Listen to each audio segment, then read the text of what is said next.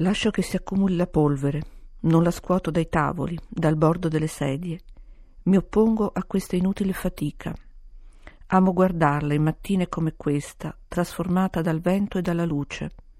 Se srotolo un tappeto o stendo un lenzuolo sul balcone, è solo in obbedienza al ritmo di una morte passata, al suo trambusto, che cercava nitore, scrostando gli angoli, buttando calce sui muri.